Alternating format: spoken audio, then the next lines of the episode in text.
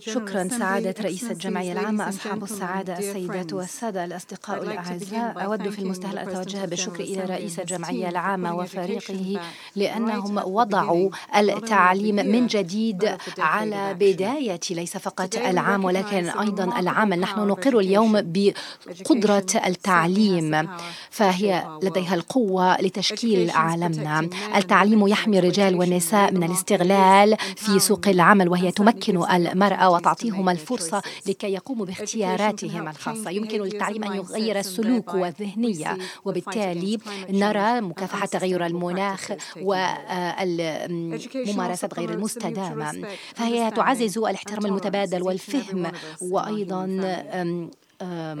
قبول الآخر التعليم وأيضا معرفة القراءة والكتابة والإعلام يمكن أن نكافح من خلاله خطاب الكراهية والتطرف العنيف. بدون تعليم لا يمكن أن نحقق أي من أهداف التنمية المستدامة. ومع ذلك خطة الف أو عفوا عام 2030 أصبح على الأعتاب ونحن متأخرين ولذلك أطلق الأمين العام دعوة لعقد من العمل لتعجيل تنفيذ أهداف التنمية المستدامة. الوضع في مجال التعليم مقلق. وذلك لأن الأزمة التي نواجهها في عدد الأطفال والشباب الذين لم يحصلوا على التعليم. مقلق. أيضا لأن عدد الأطفال في الأزمات قد يكونوا مسجلين في التعليم لكنهم لا يتعلمون وفقا لليونسكو هناك 250 مليون طفل وشاب ما بين عمر 6 و 17 لا يزالون متسربين من التعليم. وفي المستوى الثانوي النسبة وصلت إلى فقط 49% ممن ينتهون من تعليمهم وأكثر ملايين من الأميين معظمهم من النساء ووفقا لإنخراطي في مجال التعليم خلال العشرة أو خمسة عشر عام الماضية فإن المعدلات لم تختلف كثيرا وإنما ساءت في بعض الأحيان.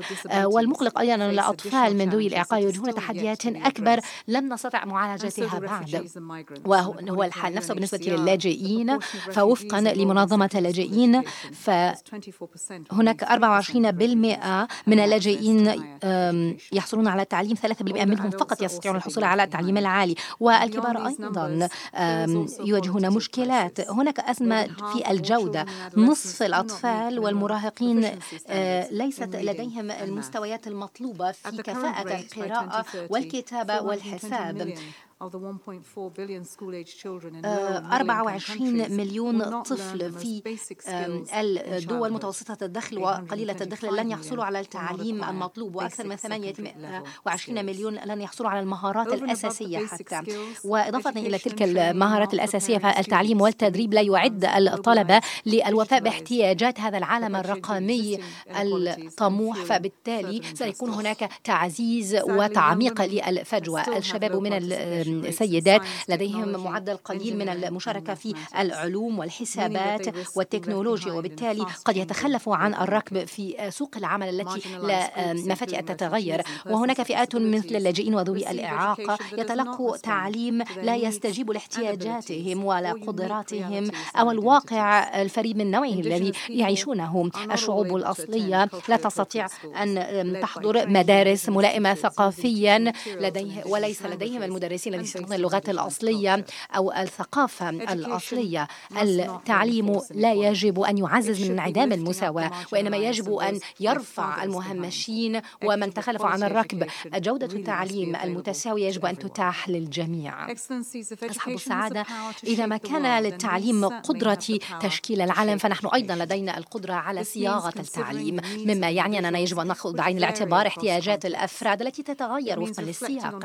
ويجب أن نفكر في العالم اليوم ونقر بأن المعرفة والتعليم ينتقل من جيل إلى جيل. يجب أن نعزز التكنولوجيا والبنية التحتية الرقمية ونغير طريقة تقييم المعرفة والتعليم في مجتمعاتنا. باختصار هذا يعني أن نحول طريقة التفكير في مجال التعليم.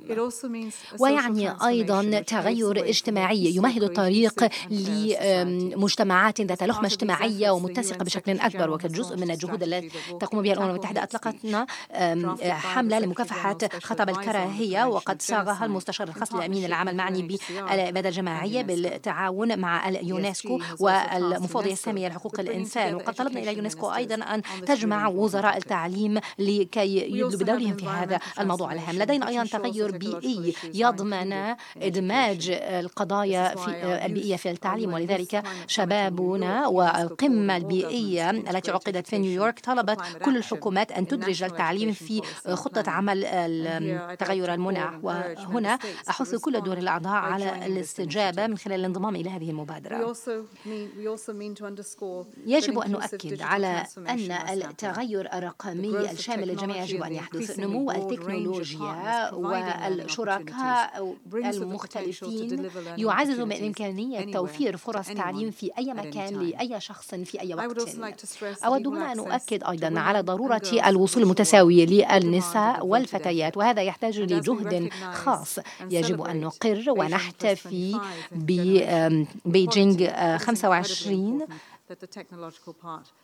ويجب أن نؤكد على ضمان الوصول للتعليم للفتاة. فالذكاء الاصطناعي يمثل فرص وتحديات في عالم الغد فهو يمكن أن يستخدم لإضفاء الطابع الفردي على التعليم وتيسيره.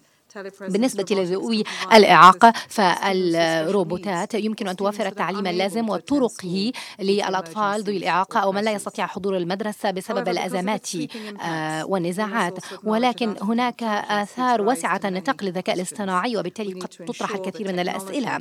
يجب أن نضمن أن التكنولوجيا تحترم القيم العالمية المرسخ لها في ميثاق الأمم المتحدة. في نوفمبر الماضي طلب إلى اليونسكو أن تعمل على صك الأول من نوعه حول مبادئ الذكاء الاصطناعي السيدات والسادة لدينا القدرة على صياغة التعليم. إذا ما عملنا معا. حينها سنستطيع أن نعزز الشراكات المطلوبة لجعل هذه الفكرة واقعا. هناك حاجة ماسة للاستثمار في التعليم. الفجوة التمويل. قدرت بمبالغ باهظة اليوم نجد 39 مليون دولار فجوة وهي آه، معمقة أكثر في أفريقيا. نحتاج لبيانات أكثر لكي نعرف أين يقع الناس ولكي لا يتخلف أحد عن الركب. نحتاج أيضا لحلول متعددة الأوجه.